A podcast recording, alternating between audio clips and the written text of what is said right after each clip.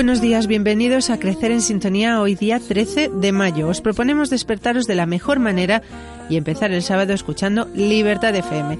Un saludo desde el control de sonido de Ricardo Soler y de quien nos habla, Sonia Martín. Encantados de volver a acompañaros desde los micros de esta emisora. En el programa de hoy seguiremos celebrando el Día de la Madre porque todos los días son el Día de la Madre y lo hacemos con la escritora Nuria Pérez que nos presenta su libro Te mereces esto y más.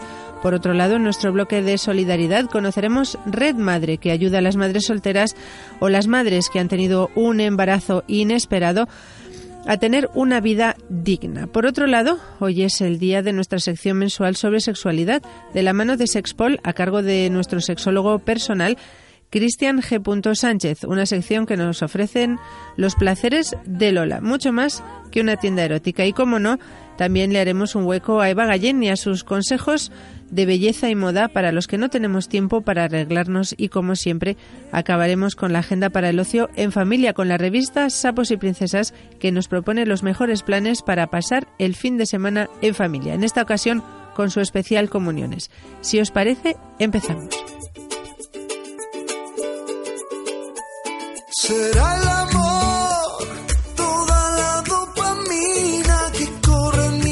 Y empezamos ahora con un libro imprescindible escrito por Nuria Pérez Paredes y editado por Planeta. Se llama Te mereces esto y más. Buenos días, Nuria. Hola, buenos días. Gracias por atendernos y por hablarnos de tu libro. Eh, a ver, es hora de que las mamás empiecen a pensar en ellas, ¿verdad? Sí, bueno, este libro está dedicado sí a las mamás, pero en general a toda mujer ocupada que va a la cama al final del día con esa sensación de no llegar a nada, de haber estado corriendo de aquí para allá todo el día y aún así la sensación horrible de me quedan mil cosas por hacer. En tu libro pretendes eh, demostrar que a pesar de ser madre o mujer, como tú decías antes, eh, hay vida más allá de los hijos, ¿no? Sí, exacto. Es, eh, el, libro lo que quiere es invitar a las madres a que vuelvan a encontrar, aunque sea pequeñito, un hueco para ellas a lo largo de la semana en la agenda. Una tarea nada fácil. No, no, no, no, claro que no. Pero depende eh, también cuando los niños son un poquito más grandes, ¿no? Porque cuando son pequeños dependen tanto de nosotras que a veces es claro, difícil. Claro, este libro está más indicado para las madres que ya tienen a los niños pues en el cole, en extraescolares y que a lo mejor rebuscando bien en esa agenda y volviéndose a dar prioridad sí que pueden encontrar algún retazo de tiempo, aunque sea pequeño. ¿De dónde surge la idea o la necesidad de escribir este libro? Bueno, yo soy coach, me dedico a asesorar a, mujeres y madres que mm, llegan a una cierta edad y a lo mejor tienen una media idea que les gustaría poner en práctica. Vengo del mundo de la publicidad y les ayudo pues a dar forma a esa idea, a lo mejor emprender o, empezar un hobby de una manera un poco más eh, en serio. Y, a lo largo de estos años he visto que la gran mayoría de mis clientes tenía esa sensación, ¿no? Eh, ya no sabía muy bien quiénes eran después de tantos años dedicados entre el trabajo y la familia a los demás, o, tienen un montón de miedo de de repente lanzarse a por su sueño o volver a retomar un talento que abandonaron. Entonces, eh, esto es Spark and Rockets, ¿no? Sí, Sparks and Rockets. Y entonces las herramientas eh, principales que nos recomiendas son, eh, bueno, en tu libro, la creatividad, la imaginación y sobre todo la confianza en nosotras mismas. Esa es la clave. Sí, sí, bueno, esto digamos que son un poco los instrumentos, ¿no? Luego, pues hay unas herramientas que, son imprescindibles, que es el aprender a priorizarse, aprender a decir que no, aprender a delegar, eh, cambiar el chip mental y entender que a lo mejor dedicarte a ti y a tu talento no es egoísta, sino que es un acto generoso hacia tus hijos, porque les estarás dando el ejemplo de que la autorrealización y la serenidad y la satisfacción son importantes en la vida. Sí, porque muchas madres nos sentimos muchas veces frustradas y eso es lo peor. Sí, frustradas y culpables sobre todo, ¿no? Nos parece que todo lo hacemos mal, nos parece que em, si de repente decimos que no a un evento que tiene que ver con la familia para hacer algo nuestro, pues somos unas egoístas, ¿no? Porque estamos muy metidas en el día a día, en el corto plazo y no vemos el largo plazo, ¿no? No vemos que nuestros hijos, pues el día de mañana serán unos futuros adultos que han de tener en nosotros el ejemplo de personas que lucharon por sus pasiones, que creyeron en sus hobbies, que, que, perdieron el miedo y se lanzaron a por sus ideas. Aprender a decir que no y aprender a delegar. Eso es algo que nos cuesta mucho, pero que, como dices, es básico. Sí, se nos da fatal, se nos da fatal a las mujeres las dos cosas, ¿no?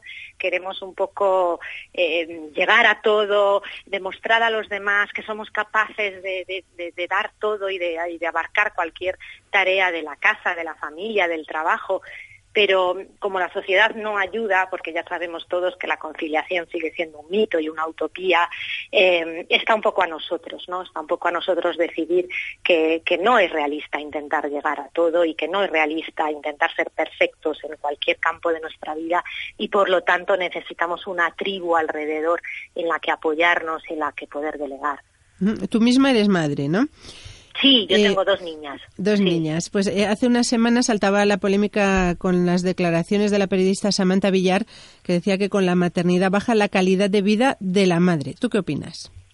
Yo opino que quiero estar fuera de cualquier tipo de etiqueta de buena madre, mala madre, que opino que cada historia es un mundo, opino que, mm, que eso, que, que, hay una tendencia últimamente a etiquetar las madres en grupos, ¿no? Y nos olvidamos de que cada dinámica familiar es totalmente diferente de la otra, ¿no? En tu libro, volviendo a tu libro, eh, propones tres trimestres, o sea, el tiempo de un embarazo para alcanzar, digamos, el éxito. No, más que para alcanzar el éxito, para realmente recuperar la propia identidad, lo que no se puede pretender, a pesar de que van muy de moda todos estos remedios súper rápidos y dietas de siete días, pero no se puede pretender que de repente cambiemos nuestra dinámica, eh, demos la vuelta a nuestra agenda, aprendamos estas cosas tan difíciles como delegar o decir que no de un día para otro. Es un proceso eh, lento que para que luego dure a, largo plazo, a lo largo de los años, ha de hacerse poquito a poco, paso a paso y disfrutándolo, ¿no? Como se disfruta un, un embarazo. O sea que es igual que las dietas milagro que no existen, tiene que ser algo paulatino, y algo exacto, poco a exacto. A veces esas dietas, como sabes, pueden tener éxito pues durante una o dos semanas, ¿no? Pero enseguida uno eh, vuelve a los hábitos que tenía porque no ha hecho un trabajo en profundidad, no ha sido una especie de parche.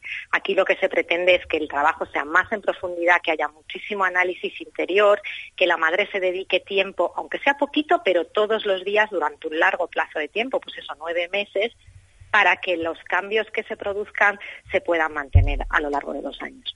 Y los pasos que tenemos que dar son, en primer lugar, sembrar, luego crecer eh, y, por último, renacer. ¿No? Exacto, se parte de em, esa semilla interior que hemos de buscar, esa voz interior que hemos perdido entre miles de opiniones, entre miles de recomendaciones, volver adentro, volver a escucharse, volver a recordar quién éramos, qué teníamos ahí que nos hacía únicas, qué es lo que nos hacía ser felices. En la segunda fase, con esa idea ya en mente y con esa voz interior ya redescubierta, la hacemos crecer y en la tercera fase, por fin la compartimos con el mundo y vemos cómo, surgen los frutos de ello. ¿Y cómo rescatamos esa voz interior? Para volviendo al silencio, volviendo a minimizar, volviendo a reducir eh, los estímulos externos, y, dedicándonos tiempo a nosotras, dedicándonos tiempo, aunque sean minutos al día, a apagar todos los móviles, a apagar el ruido de las redes sociales y escuchar realmente lo que tenemos dentro, que a veces es una música mucho más maravillosa que cualquiera de las que nos rodean. Y además, eh, como nos comentabas antes en el libro, nos dices cómo conseguir educar niños autónomos y creativos, ¿no? De paso, porque parece que esto es como un libro pues entre comillas, mm, egoísta o un momento para la madre, pero también, como nos decías antes, también eso se transmite a nuestros hijos.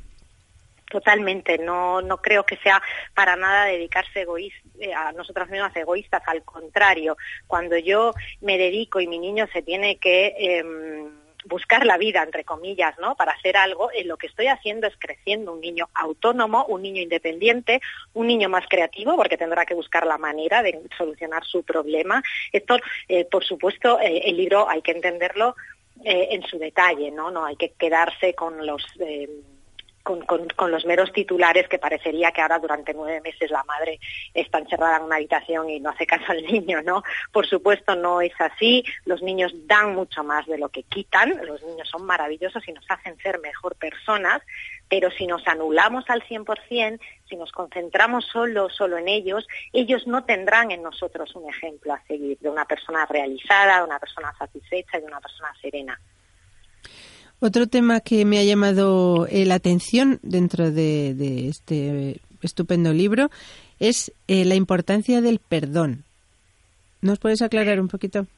Sí, creo que el perdón es un concepto que hemos un poquito abandonado y que a lo mejor sabemos aplicar a los demás, pero nunca nos lo aplicamos a nosotras mismas, ¿no? Las mujeres somos las peores eh, críticas de nosotras mismas, somos muy duras con nosotros y nos cuesta reconocer que hay veces que no podemos llegar a todo o que hacemos las cosas mal o que pues si un día nos ponemos nerviosas en casa o nuestra casa no está perfecta cuando llega alguien, no pasa nada.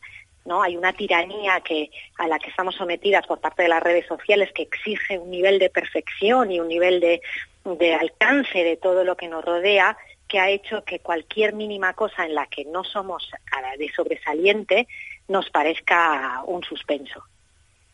Sí que también eh, nuestra, nuestro entorno, eh, hablabas de las redes sociales, nuestro entorno es el que nos lo impone, ¿no? Porque muchas veces está esa madre, esa abuela que viene a casa y, y pasa, pasa inspección, más o menos. Sí, sí, sí, sí, sí. Nosotras mismas luego, pues por eso yo te decía que que detesto todas estas etiquetas que se están creando, todos estos grupos, ¿no? Que si la madre tal, la madre cual, porque lo que ha creado es entre nosotras una rivalidad que es insana, ¿no? Y estamos siempre como a ver en qué somos mejores y en qué somos peores de la de al lado, ¿no? Nos olvidamos que cada casa, como decíamos antes, y cada eh, familia es un mundo con sus prioridades, con sus valores y, y con las cosas que priman en una que a lo mejor no son importantes para la otra, ¿no? Hablando de redes sociales, eh, la actividad que, realizas tú en las redes sociales online es muy, es muy amplia también, ¿no? Estás presente en todas partes. Bueno, sí, intento estar presente para abarcar al mayor número de madres posibles. Yo creo mucho en mi misión, creo mucho en, eh, en, la posibilidad de escucharlas, de darles la oportunidad de retomar talentos, de retomar Em, pues eso, una pasión a lo mejor que tenían abandonada. Y además aprendo mucho con ellas y por eso este libro quiere ir más allá de lo que son las 300 páginas y, y crear una comunidad global a través de las redes sociales, a través de las hashtags donde cada madre pueda ir compartiendo los ejercicios que va haciendo, las actividades que propone el libro y así todas podamos aprender de todas, ¿no? Al final el poder del grupo siempre es inmenso y es maravilloso que gracias a las redes pues podamos crecer todas juntas.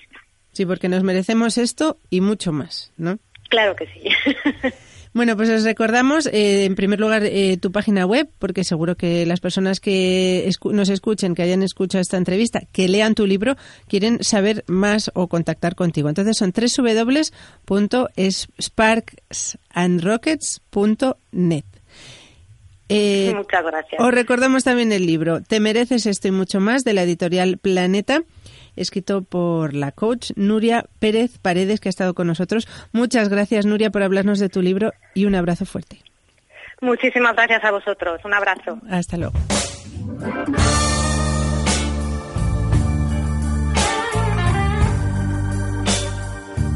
Cariño, hoy como estamos sin niños, podríamos aprovechar para acercarnos a los placeres de Lola.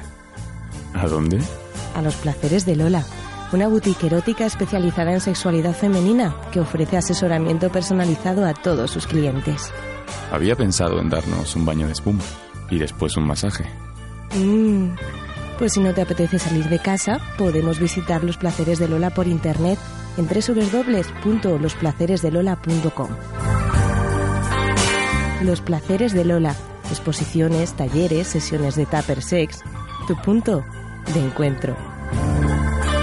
Los placeres de Lola, mucho más que una tienda erótica.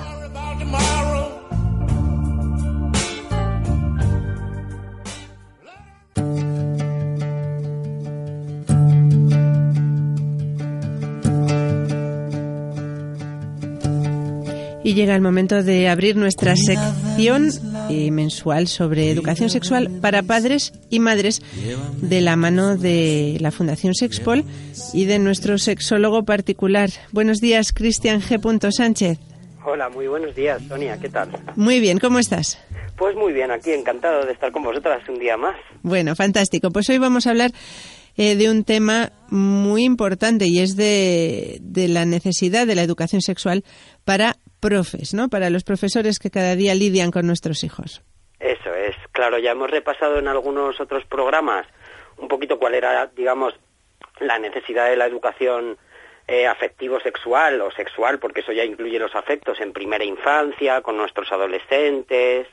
Hablamos también un poquito de la importancia de que nosotros y nosotras como papás y mamás, pues digamos, tuviéramos algunas herramientas para poder trabajar esto e incluso hablamos en otro programa, si recuerdas, de que el propio crecimiento erótico el propio trabajo en género y en, y en sexualidad saludable en los papás y en las mamás influía poderosamente en el desarrollo de los hijos e hijas. En este sentido, pues cómo no con el colectivo de profes y profas que son los que están, pobrecitos míos en parte, ¿no? En primera línea de batalla siempre. Claro, porque... sí, cuéntanos. Además, esto que nuestra escuela en realidad, nuestras escuelas y nuestros instis, al final, Sonia, son un reflejo de la, de la futura sociedad, porque hasta los 16 añitos todos nuestros niños y niñas están obligados a asistir eh, al cole o al insti y, por tanto, podemos presuponer que es que toda la sociedad en realidad está ahora mismo representada en nuestros instis y en nuestros coles. Sí, porque hay que tener en cuenta que, que eh, los maestros y los profesores se enfrentan a la, a la, la evolución o a la, al crecimiento y a la maduración sexual de los niños desde que, que, pues desde infantil hasta el instituto, ¿no? Abarca pues lo que es lo, lo más definitivo y lo más definitorio de, de, la etapa de crecimiento, ¿no? Sin duda alguna. Y luego aparte, para muchos nenes y para muchas nenas, supone una vivencia que hoy en día, con la sociedad en la que vivimos, pues también por la incorporación de la mujer al puesto de al, trabajo asalariado, fuera de casa, eh, pues la reducción del número de familiares ¿no? que conviven en el núcleo familiar. Bueno, pues por una serie de características que tienen que ver con la sobremodernidad, es verdad que la, que la escuela ahora está haciendo el papel, Sonia, de la calle en otro tiempo, ¿no? O sea, que también es que es el lugar en el que ellos y ellas se encuentran con iguales, entonces, y pasan muchas horas al día nuestros nenes y nuestras nenas en el cole. Entonces sí que es verdad que es que allí se entiende que se forja una parte fundamental de la socialización entre iguales, del contacto con la cultura, porque además es esto que es una institución transmisora de cultura, ¿no? Y agente de socialización. Y luego, por supuesto, también en, concepto de autoridad. De alguna manera vamos socializando también la autoridad que se, que se deriva de la institución escolar. Entonces sí que es verdad que, claro, hay que animar a los profes y a las profas a que, digamos, pues si estén al día de estos y al tanto de estos cambios. Y luego una de las cosillas que vemos que ellos y ellas demandan mucho, profes y profas, pues es que durante su formación han tenido solamente accesos como muy eh, esporádicos y a lo mejor muy puntuales al tema de la sexualidad humana. O sea, no hay asignaturas concretas acerca de cómo trabajar esto. Eh, entonces, si, si, lo tocan, a lo mejor lo tocan a través de algún curso extraordinario o, algo, o, a través de alguna asignatura optativa. Entonces, claro, si en su propia formación carecen de esa realidad, pues claro, ¿cómo lo van a poner en práctica luego en sus aulas, no? Y también parece increíble eh, que no haya ninguna asignatura obligatoria dentro de, del plan escolar que sea propiamente educación sexual o sexual afectiva más allá de la reproducción de las plantas y los animales, ¿no? Digamos. Sí, eso es. Sí que es verdad que, por ejemplo, en los colegios donde nosotras incidimos como con programas de educación sexual, eh, pues sí que es verdad que nuestro contenido viene a complementar de alguna manera eh, la parte que viene en biología que a veces también la ven en Science, depende de si es, digamos, un cole bilingüe. Por ejemplo, cuando es bilingüe, es verdad que la vemos en inglés y a veces incluso esto genera algunas interferencias porque el primer contacto que tenemos con esos conceptos, eh, por ejemplo, con las partes del aparato genital, ¿no? Pues es en inglés. Si no, pues suele ser con una perspectiva muy biológica. Yo cuando voy a los instis, por ejemplo, y hablamos de esto para los chicos y chicas que ya lo han visto en ciencias, normalmente, por ejemplo, a los genitales les llaman órgano reproductor, que es una cosa que parece un matiz, eh, digamos, un poco... Un eufemismo, un poco, suena. ¿Eh? Suena a eufemismo. Claro, claro. Sí, parece que es eso, ¿no? En realidad, y, y, y nosotros lo que intentamos es también hacerles entender que es un órgano, pues que tiene posibilidades más allá de la reproducción también, porque es que la visión que nosotros intentamos trasladar de la sexualidad humana, la reproducción es un, es un fin accesorio de la sexualidad, es decir, puede estar o no. Lo que sí que tiene que estar, eh, intentemos obligatoriamente, sería el placer y la comunicación, que son las otras dos finalidades, ¿no? Entonces, por ejemplo, pues esos, esos pequeños giros de tuerca, sí que es verdad que, por ejemplo, a los profes de biología les viene genial y imaginemos que yo soy de música, pues a lo mejor también dar algún contenido, imaginemos, de género, por ejemplo, pues a lo mejor me lleva a que podamos hablar de, de algunas eh, compositoras famosas en lugar de siempre irnos a los clásicos que desgraciadamente sabemos en el mundo de la historia de la música, pues la mayoría de las de las personas o los personajes así célebres que se recuerdan son varones. Mm. Entonces, pues eso, son como pequeños matices que sí que es verdad que si no estamos solidarizadas con la causa del género, por ejemplo, por un lado, y con la causa de las puras necesidades de nuestros chicos y chicas a nivel afectivo sexual, pues a veces o es un tema incómodo de tratar o, o verdaderamente es que no vemos cómo hacerlo. Entonces sí que es verdad que por un lado vemos que agradecen mucho este tipo de formación y por otro lado vemos que hay mucha ausencia de formación en ese sentido. Claro, porque, eh, bueno, también se les plantearán muchas preguntas, ¿no? Muchas veces incómodas, algunas de ellas para los profesores que no tienen las herramientas necesarias. Y también un momento en el que surgen así algo de conflicto, por lo que me cuentan mis hijos, es el momento de ir al baño, ¿no? Que tienen que ir primero las chicas, luego los chicos, no pueden ir todos juntos. Eh, si van juntos, se quedan allí demasiado rato. Bueno, ¿esto cómo, cómo lo soluciona un profe? Y por ejemplo, que vayan al baño juntos o juntas chicos y chicas, eh, además por cuestión de género, no de identidades, porque tal vez a esas edades, a los 12 añitos, puede haber alguna niña con pene, digamos, oculta, entre comillas, entre el grupo de niños, ¿no? Porque desgraciadamente, pues por el tratamiento que hacemos de la transexualidad en nuestra cultura, además, no les integramos en igualdad de condiciones, entonces tienden a esconderlo desde el principio. O sea que hacemos esa división eso, por ejemplo, según nuestro punto de vista, desde, un, desde una perspectiva muy sesgada, porque tiene que ver solo y exclusivamente con el sexo biológico de nuestras criaturas, ¿no? Sin embargo, este, esto no es un problema cuando están en, en infantil, por ejemplo, y estamos empezando con el control de esfínteres y todas y todos vamos al mismo baño, incluso vemos como algo saludable, ¿no? O sea, es una curiosidad sana el hecho de que un nene mire los genitales a una nena y una nena mire los genitales a un nene, porque entendemos que lo que están haciendo es saciar una curiosidad que es importante que, que digamos entiendan, ¿no? Que hay diferencias biológicas. Sin embargo, claro, esa misma realidad, si tienen 12 añitos, pues nos perturba un poco más. Ahí, ya es más, más complicado. Claro, y nos perturba verdaderamente porque entendemos que tal vez a los 12 años se le pueda dar, estar dando algún tipo de contenido erótico a esa situación que, que parece que a los tres no tiene, ¿no? Cuando en realidad decíamos, la sexualidad es desde que se nace y hasta que se muere lo que pasa es que va cambiando la forma. Y el hecho de, por ejemplo, dividirles o prohibirles que vayan juntas al baño por si tardan un poco más de la cuenta, porque por si hacen de las suyas, por si tal, es porque entendemos que tenemos que reservar espacios de intimidad fuera de la vigilancia adulta, pero nos perturba que en esos ratitos se le dé salida a algún tipo de eh, conducta erótica. Uno, como si no la tuvieran que tener, y dos, como si fuera peligrosa. Entonces, claro, ¿esto a qué obedece? Pues obedece a un principio de erotofobia, fundamentalmente, Sonia. Y son pequeñas conductas que estas nos las traspasa la cultura y que seamos profes, seamos psicólogas, seamos lo que fuéramos, vamos a tender a reproducirlas si no las trabajamos en nosotras mismas. O sea, si no trabajamos desde el nivel de las actitudes. Pasa lo mismo con el género. Hoy día, por ejemplo, ya sí que es verdad que empezamos a ser más sensibles a que si estamos en un cole con uniformes diferenciados, imaginemos, los chicos no levanten la falda a las chicas. Hasta hace 10 años, en muchos coles, había que luchar para que entendieran que era un hecho violento o un acoso y que no podía ser, que no era una chiquillada, que los chicos por defecto levantaban las faldas a las chicas, ¿no? Y que había que hacer algo. Porque vamos dejando pasar esos pequeños detalles y luego, pues a veces derivan en cosillas un poco más serias, ¿no? Por ejemplo, en tema de desigualdad de género. Entonces sí que, claro, entendemos que al final ellos y ellas, siendo los profes y las profas, eso, las personas que están en primera línea de combate, tienen que tener esta preparación necesariamente. Primero, que ellas lo demandan y segundo, que es que para su perfil es imprescindible.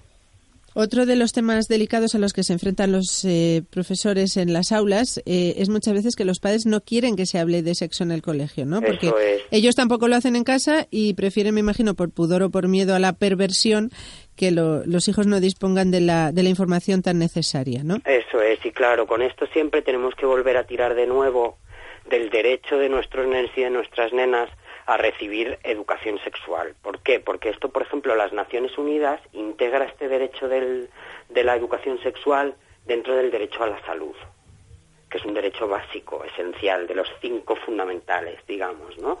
Entonces, claro, se entiende que en realidad para yo poder desarrollar hábitos saludables, lo primero que tengo que tener es acceso a la información que me sensibiliza acerca de, ¿no? Por ejemplo, en los primeros años de vida, uno de los de los troncales de cualquier escuela infantil es la parte que nosotros llamamos de hábitos de higiene y salud.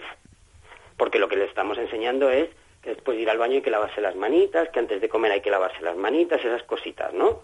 Cuestiones básicas para instaurar hábitos de higiene, porque se entiende que esto, digamos, repercute en la salud. Evidentemente que les vayamos dando información a día de hoy, ¿eh? que estamos en el siglo XXI. Entonces, claro, ahí esto hay que tener en cuenta que ellos y ellas su adolescencia la van a vivir en un contexto radicalmente diferente al nuestro. Entonces, tienen que tener esa información. Eso no quiere decir, por un lado, que vayan a empezar antes de lo que les toque solo por el hecho de tener esta información. Nos dice que en realidad, en realidad van a empezar con buen pie. Sobre todo es eso, ¿no? Entonces, hay que recordar, por un lado, el derecho a la educación, a veces también incluso reflejarlo en otros derechos, ¿no? Como decir, vale, imaginemos que este derecho pudiera ser instrumental, que usted decide si su hijo o su hija viene o no viene a las clases de educación sexual. Y por alguna eh, razón decide usted que no. Juguemos con otro derecho, por ejemplo, el derecho a la alimentación saludable, o el derecho a la paz, o el derecho a la intimidad. ¿Se lo recortaría usted en un momento en el que parece que no le resulta del todo confortable? Probablemente no. Claro. Entonces también hay que recuperar el espíritu de la escuela como lugar que a veces da conocimientos que están más allá del conocimiento de las familias. O sea, quiero decir que, por ejemplo, pues cuando mi madre estudió su bachillerato, mis abuelos no habían tenido esa oportunidad. Entonces, en ese momento, en su instituto, liceo, les estaban dando contenido que se escapaba de las manos de mis yayos, como sus progenitores, ¿no? Entonces, en este sentido, pues bueno, usted no tiene las herramientas para hablar de educación sexual o incluso le parece que no tienen que hablarlo en familia. Pero tiene que entender usted que dentro de la, institución escolar, uno, se ofrece la misma formación a todos los alumnos, en todos los sentidos, no se diferencia por, por ideologías familiares, y luego, por otro lado, pues vamos dando contenido basado en lo científico. O sea, por ejemplo, en mi familia imaginemos que no creemos que la Tierra sea redonda pues usted en su casa puede contar, digamos, entre comillas, la mitología cultural que quiera, trasladar a sus hijos la mitología cultural que quiera, pero en la escuela tenemos que decir lo que es. Cristian, eh, muchísimas gracias por esta por esta sección tan maravillosa como siempre. Muchas gracias, eh, Sonia, a vosotras. Defendemos desde aquí el derecho de los profesores a recibir pues esas herramientas, a tener conocimiento de esas herramientas que les permitan lidiar con la educación sexual de los niños cada día en los coles. Y, nada, muchísimas gracias. Cristian, nos eh, escuchamos la, dentro de un mes para una nueva sección de, educación sexual para padres y madres. Muy bien, muchas gracias. Muy buen día. Igualmente, un abrazo. Y tenemos que decir, como siempre, que eh, Los Placeres de Lola es más que una tienda erótica. Y de hecho organizan un taller muy interesante que, que imparte eh, la investigadora sexual, consultora sexual y passion designer María Paz Ruiz Gil, que se llama Rompe con la rutina y que va dedicada a las parejas, pues que ya están un poco aburridas de, de, siempre lo mismo. Entonces, eh, se plantean las preguntas. ¿Os habéis distanciado? ¿Vuestra relación se ha estancado y echáis de menos el sexo que alguna vez compartisteis? ¿Os sentís atrapados por la rutina? Pues Los Placeres de Lola organiza este taller que tendrá lugar el próximo jueves 18 de mayo en horario de 7 de la tarde a 9 y son 15 plazas. Los interesados pueden eh, pues pasarse por los placeres de Lola en la calle Doctor Furquet 34 o bien llamar al teléfono 91 468 6178.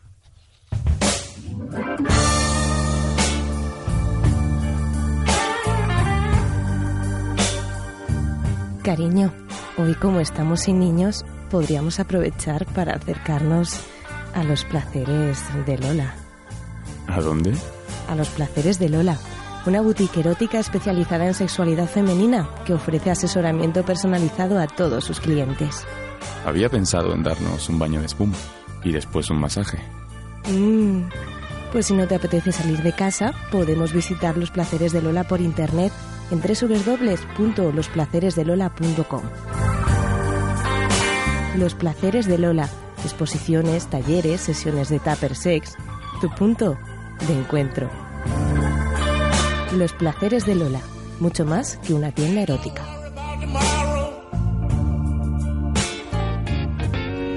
Y con nuestra canción viajera nos vamos con la música a otra parte y concretamente hasta Estados Unidos para vivir una auténtica fiesta con un tema interpretado por Miley Cyrus y que se llama Party in the USA.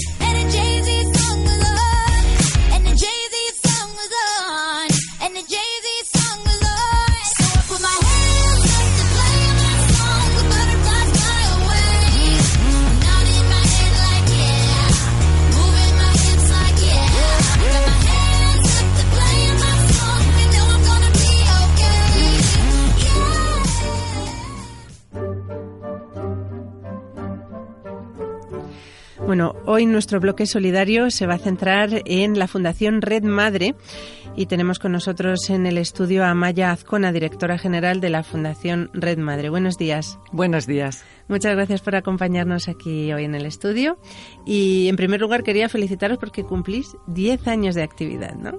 Sí, sí, ya llevamos 10 años que, bueno, año a año es complicado resistir y en este mundo de las ONG no es sencillo es complicado. Encima, la satisfacción de haber eh, ayudado a tantas mujeres ¿no? durante esta década. Sí, ya hemos alcanzado el número de más de 50.000 mujeres asistidas por Red Madre, apoyadas, acompañadas y bueno, pues estamos muy contentos. Que se dice pronto 50.000 mujeres.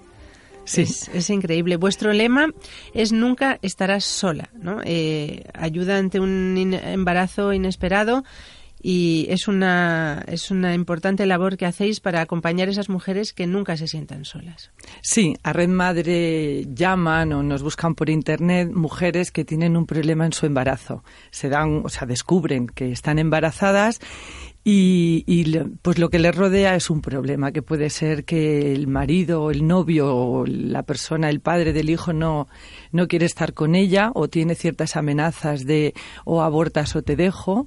A veces descubren problemas laborales que no, este embarazo pues les puede causar un despido, etcétera.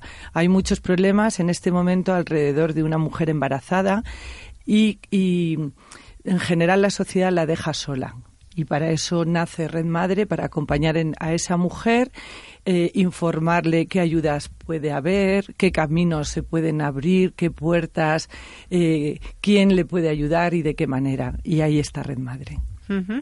¿Y qué, qué caminos, eh, qué opciones tiene una mujer embarazada, digamos, que precisamente se siente sola? Además de acudir a vosotros, ¿qué ¿qué abanico de posibilidades se le ofrece? Bueno, pues depende de cada caso. Eh, lo primero que se encuentra en Red Madre es el acompañamiento emocional que le ofrecemos. O sea, le damos la enhorabuena, sea cual sea la circunstancia de ese embarazo. Normalmente son circunstancias muy complejas, porque si no hay nada problemático, la mujer no viene a Red Madre. Pero le damos la enhorabuena porque entendemos que eh, este embarazo, esa nueva vida, es siempre un bien para la mujer, sea cualquiera las circunstancias. ¿Qué hacemos? Ayudarle a resolver esas problemáticas que son externas a ellas. La mujer quiere ser madre, pero claro, hay muchas dificultades alrededor. Son de mucho tipo, son laborales, son económicas, familiares, emocionales, eh, estructurales, es muy complicado. Porque el embarazo eh, pues es una fuente de alegría si, si es deseado y bienvenido, pero se puede convertir en, en una pesadilla en ciertas circunstancias, ¿no? Y eso vosotros ayudáis. Sí, bueno, eh, lo vemos diferente. Sí. Nosotros, lo de deseado o no, nosotros hablamos de un embarazo inesperado. Realmente ninguna mujer sabe cuándo se va a quedar embarazada. Es inesperado. Y en ese momento, eh, pues puede que haya circunstancias eh, difíciles, o sea, que hagan difícil asumir el embarazo. Pero es inesperado, no es tanto deseado o no deseado. Después la mujer acepta o no acepta el embarazo. A nosotras nos llaman mujeres que tienen problemas o con dudas, dudas para aceptarlo. Y nosotros pues hacemos un trabajo de acompañamiento porque si nos llaman es porque quieren aceptarlo. Es otro lenguaje. Esto, porque el derecho a vivir de un niño no le viene de ser deseado, no. Ya, él ya, ya ha venido a la vida. ¿Y qué, qué tipo de mujeres son las que van a, van a Red Madre? ¿Mujeres jóvenes, o sea, chicas, eh, mujeres adultas, ¿Qué tipo de, ¿Cuál es el perfil de la mujer que, llega a vosotros? No es un perfil único. Vienen mujeres desde los 15 años, 15, 16, si son 15 tienen que venir acompañadas de sus padres, a partir de los 16 ya pueden venir solas, hasta los 45, incluso 48, o sea, en toda la edad fértil de la mujer. Y no hay perfiles especiales, vamos a decir. Hay mujeres jóvenes, mujeres cultas, mujeres sin trabajo, mujeres españolas, extranjeras, con pareja, sin pareja con familia, de todo tipo. No, no hay un perfil eh, especial, aunque mayoritariamente eh, las mujeres que más ayudamos están entre los 20 y los 25 años de edad, que quizá también sea el momento más fértil de la mujer cuando la mujer no tiene aún una vida estable emocional y no tiene trabajo. Eh, ocurre también que, que, a veces es la pareja la que acude a vosotras, ¿no? Sí, a veces también, pero normalmente acompañada de la mujer. ¿eh? Es una, mm, pues la pareja eh, ve que la mujer tiene dificultades, que ellos tienen dificultades y nos piden ayuda.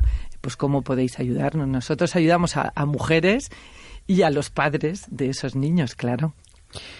¿Y qué ayudas pueden tener? Eh, porque ahora mismo, ¿qué ayudas existen a nivel estatal o a nivel privado para estas mujeres que, que tienen esos embarazos inesperados? Bueno, eh, no hay muchas ayudas. En general, para una mujer embarazada, en general no hay ayudas. Si no trabaja, pues no tiene prestaciones porque no ha contribuido, pero hay más de lo que parece, porque sí que los servicios sociales, de las administraciones públicas, en caso de mujeres que tienen pocos recursos, sí les ofrecen ayudas, no tanto por estar embarazadas, sino porque tienen riesgo de exclusión social. Entonces, pues les ayudamos a que tengan la renta mínima, eh, que tengan pues distintas becas mamá que pueda haber en algunas comunidades autónomas, recursos de pañales, leche, alimentación, etcétera, hogares de acogida, unas veces son públicos, privados. Entonces, no hay muchas ayudas, pero nosotros encontramos todas las que hay y se las ofrecemos. Pero no siempre vienen a nosotros por cuestión económica. Necesitan también ayudas de defensa legal. Nuestros voluntarios abogados se la ofrecen. Eh, atención psicológica, a veces también tratamiento psiquiátrico, eh, a veces una consulta médica. O sea, más allá que no solamente una ayuda económica. Y eso durante los meses del embarazo me imagino que asistís a algún parto también. Sí, más de una vez hemos, bueno, asistir no, hemos acompañado, sí.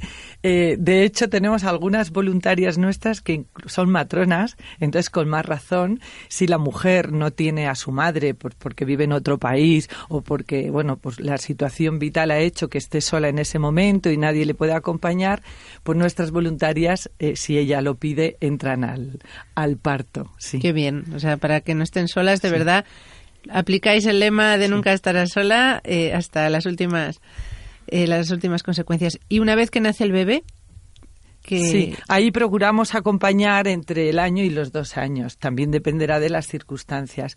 Entendemos que en ese tiempo nos ha, bueno, pues hemos podido buscar recursos y estabilizar a esa mujer. Y después, si no, si aún depende de ayudas de alguna ONG o de la administración, bueno, pues pasan a otras más especializadas ya en familia, vamos a decir, en madre, padre con su hijo, madre con su hijo, a otras instituciones. Nosotros, en general, acompañamos alrededor del año del, del niño. Procuramos darle cierta formación para la maternidad y también para el empleo, aunque luego nos apoyamos en otras ONGs que les buscan trabajo.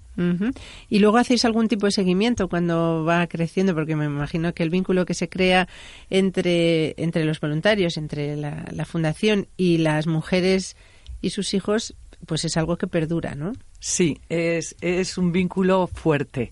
Entonces las madres pues luego vienen a vernos, traen al niño con cuatro años, con seis años, a veces se vuelven a quedar embarazadas y recurren otra vez a nosotros. Bueno, ¿no? toda hay una historia de relaciones personales, emocionales importantes. Es como una familia. Sí, casi sí, para ellas y somos en muchos casos casi más que una familia. Y eh, bueno, durante esta década que decíamos, eh, las 50.000 mujeres, ¿hay algún caso que haya sido especial? Bueno, todos lo son, pero alguno que sea alguna, que haya traído alguna anécdota que, que, nos quieras contar hoy que sea algo especial. Hombre, hay muchos casos con muchas anécdotas por las por todo lo emocional que rodea las circunstancias, pero hemos asistido ya a varios casos de madres con trillizos, mujeres que ya tenían un hijo y que en circunstancias pues, económicas muy complicadas y han sido apoyadas por la fundación, por las asociaciones, se le ha hecho un acompañamiento mucho más de fondo para que la madre pues tuviera un respiro, pudiera irse a tomar un café, voluntarias ayudando con los niños. Hombre, son casos muy extremos que una mujer pueda salir adelante. Y eh, me imagino que, bueno, la, la red de voluntarios, vosotras sede está en Madrid, eh, pero trabajáis en toda España o os apoyáis en otras eh, fundaciones por España? Sí, Fundación tiene competencias a nivel nacional, pero Fundación coordina 40 asociaciones Red Madre en toda España.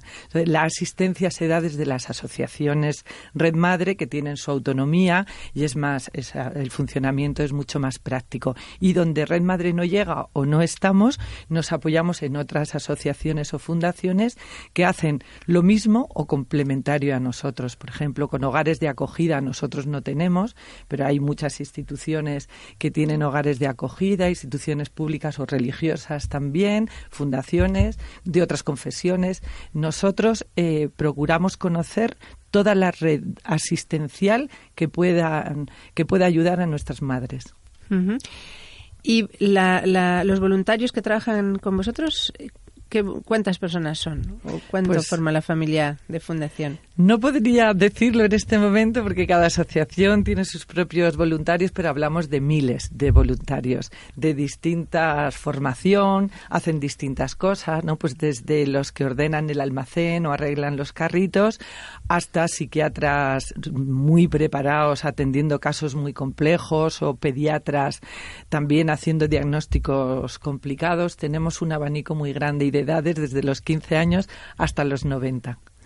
Y eh, para celebrar este décimo aniversario de, la Fundación Red Madre, ¿tenéis algún evento, algún algún acontecimiento preparado?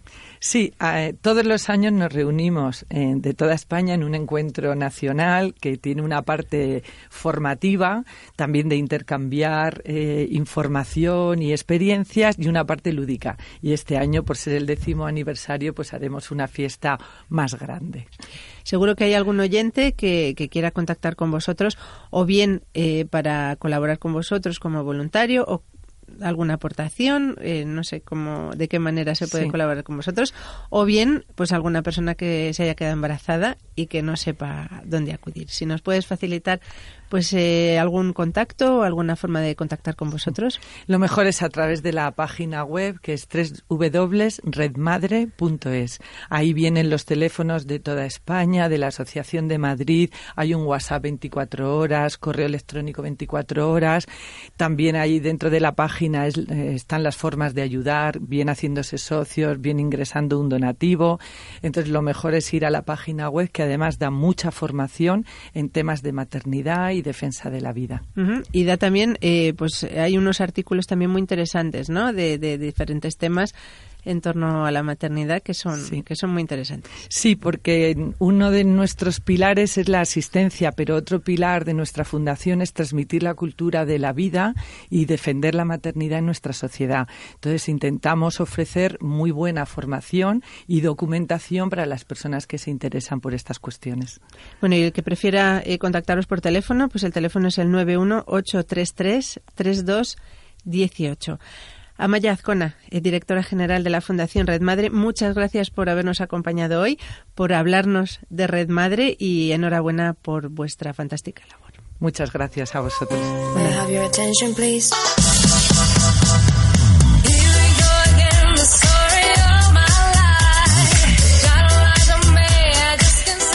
Ya os habréis dado cuenta por la sintonía, llega el momento de pasar un ratito con Eva, hoy un ratito telefónico.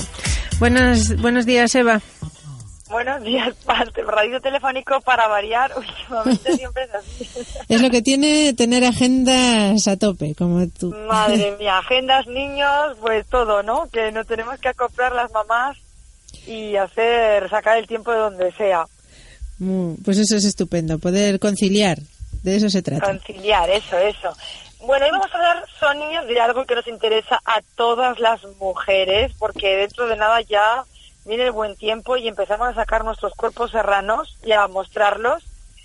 Y algo que nos afecta a la mayoría, gran mayoría, por no decir a todas, las mujeres. En mayor o menor medida, yo creo que a todas, ¿no? Por eso digo, incluso a las personas delgadas, porque la gente piensa que porque una chica sea delgada no tiene esto que no nos gusta ninguna. ¿Y qué es? La celulitis.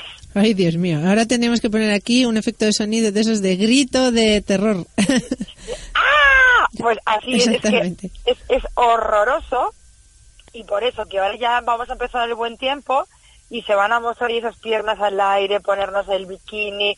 Y eh, voy a daros unos consejitos, diferentes consejos para que cojáis el que más os guste y el que más os apetezca para intentar combatir esa maldita celulitis.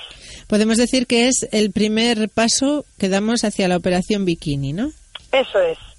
Eso es, Sonia, el primer paso, porque es que fíjate el tiempazo que está haciendo estos días. Pues sí, ya. te apetece. Parece primavera, parece primavera. Así que lo primero, bueno, lo que hay que decir que, que al final la celulitis nos afecta a las mujeres pues por, por dos hormonas que es el estrógeno y la progesterona, que son las responsables de posicionar esa grasa y producir la celulitis, ¿no? Porque los hombres, yo creo que ningún hombre padece de este síntoma, ¿no? Y, si lo padece a lo mejor es las personas así un poco más obesas, ¿no? Que, tienen que tienen esa acumulación de grasa en sitios determinados, ¿no? Pero no es tan habitual, ¿no? No, es... habitual. Entonces, yo voy a daros diferentes batidos ya que también viene buen tiempo, nos apetecen más las cosas fresquitas, porque en invierno es verdad que como que nos da más pereza, ¿no? O sea, son remedios, remedios caseros contra la celulitis. Todos. Remedios caseros, baratos, económicos y fáciles de, realizar. Vale. ¿Vale? Y uno de los, de los más efectivos, efectivos que existe, es, eso sí, ¿eh? El deporte siempre hay que tenerlo en nuestra vida. Deporte no significa ir al gimnasio. Puedes ir, eh, subir a las escaleras de casa en lugar de utilizar el ascensor.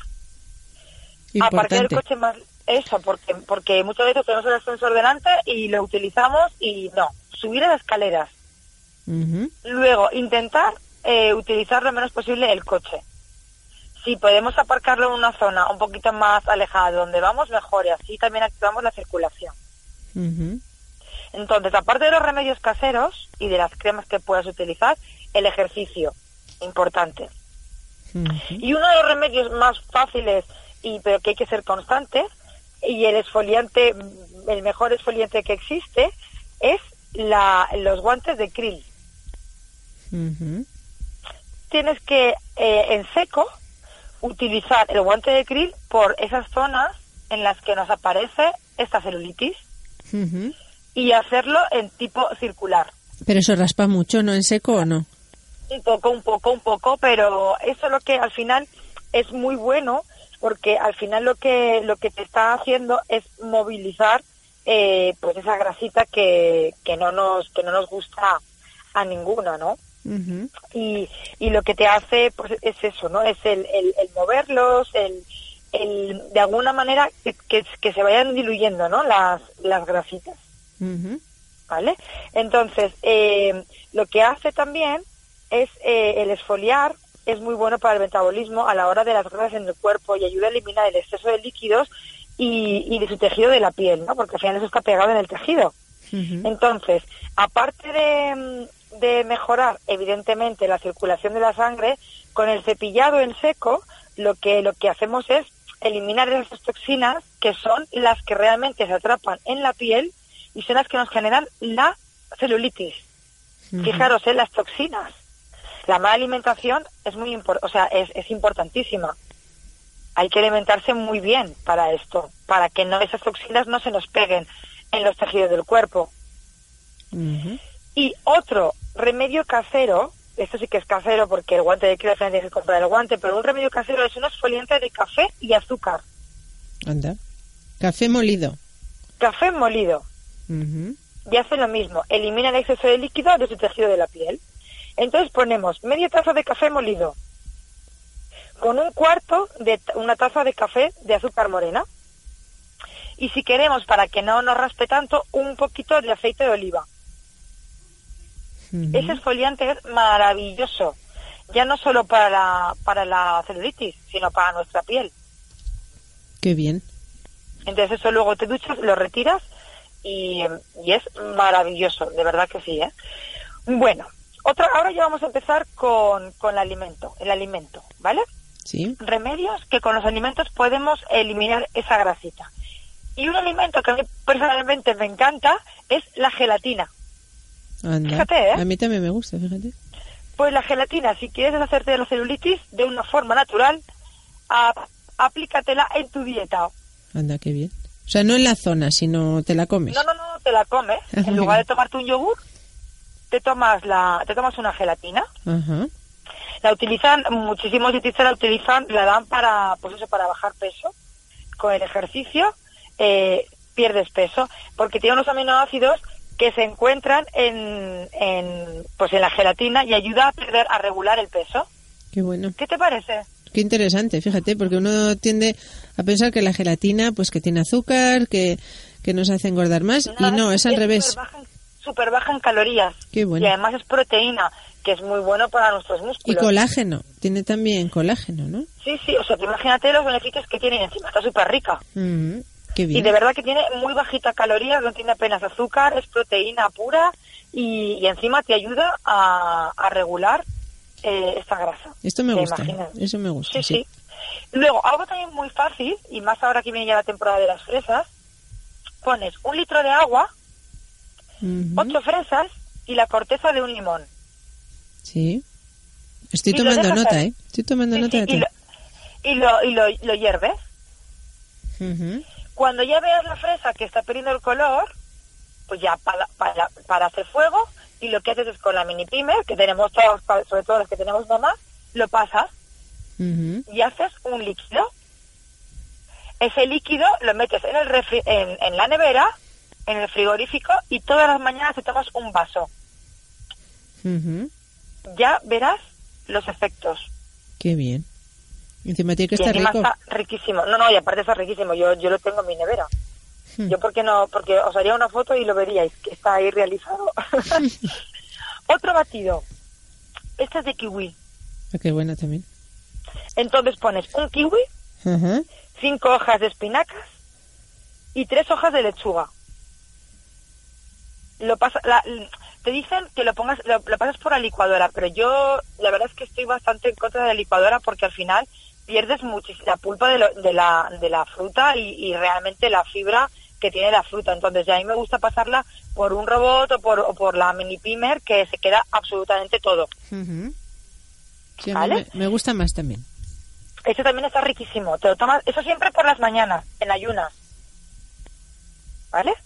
Porque es cuando nuestro cuerpo está mucho más receptivo. Y luego, el batido verde, que este es el famoso batido verde de la Presley que, que dice. Pero bueno, este está aplicado para la celulitis, específico para la celulitis. Si nos mantenemos como ella, yo me lo tomo todos los días, ¿eh? No te crees. No, pero es que ya el batido verde es para, para más cosas, antioxidante. Este es específico para la celulitis. Vale. Y es un zumo de limón, Media taza de perejil, un tallo de apio, cinco hojas de espinacas, media cucharada de jengibre, medio pepino, una manzana con cáscara. Ujú. ¿El, el jengibre es en polvo? En polvo, sí. Vale.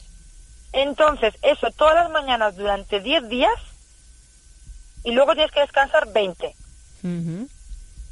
Ya veréis cómo lo notáis. Qué bien.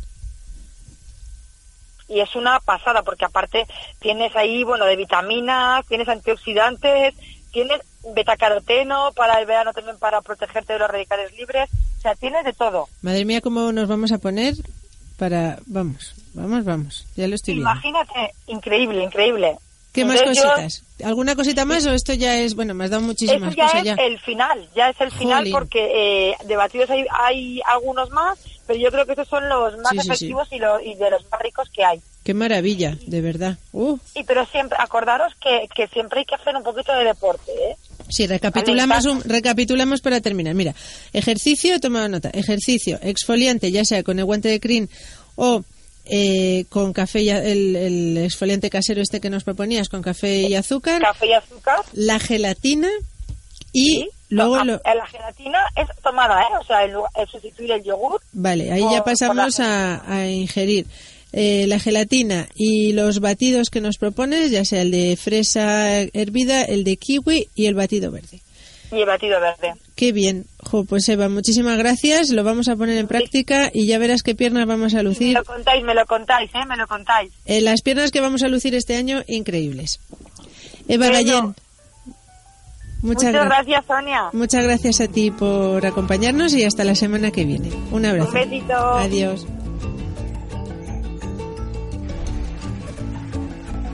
Y llega el momento de ojear nuestra revista preferida para conocer las mejores propuestas para el fin de semana, Sapos y Princesas, que se centra esta semana en el especial Comuniones.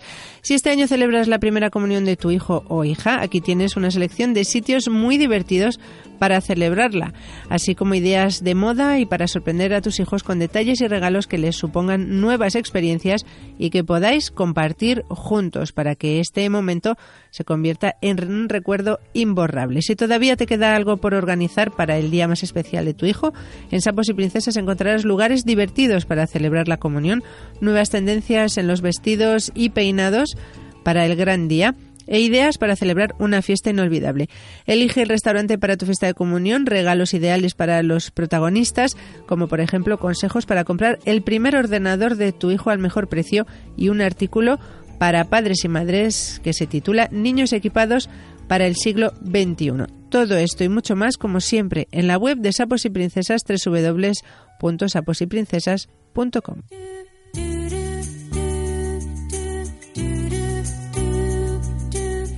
Y llega el momento de despedirnos. Muchas gracias por haber compartido esta hora con nosotros. Solo me queda desearos un feliz fin de semana y recordaros que podéis volver a encontrarnos en Facebook y Twitter, arroba crecer en sintonía, y en la web de Libertad FM, libertadfm.es.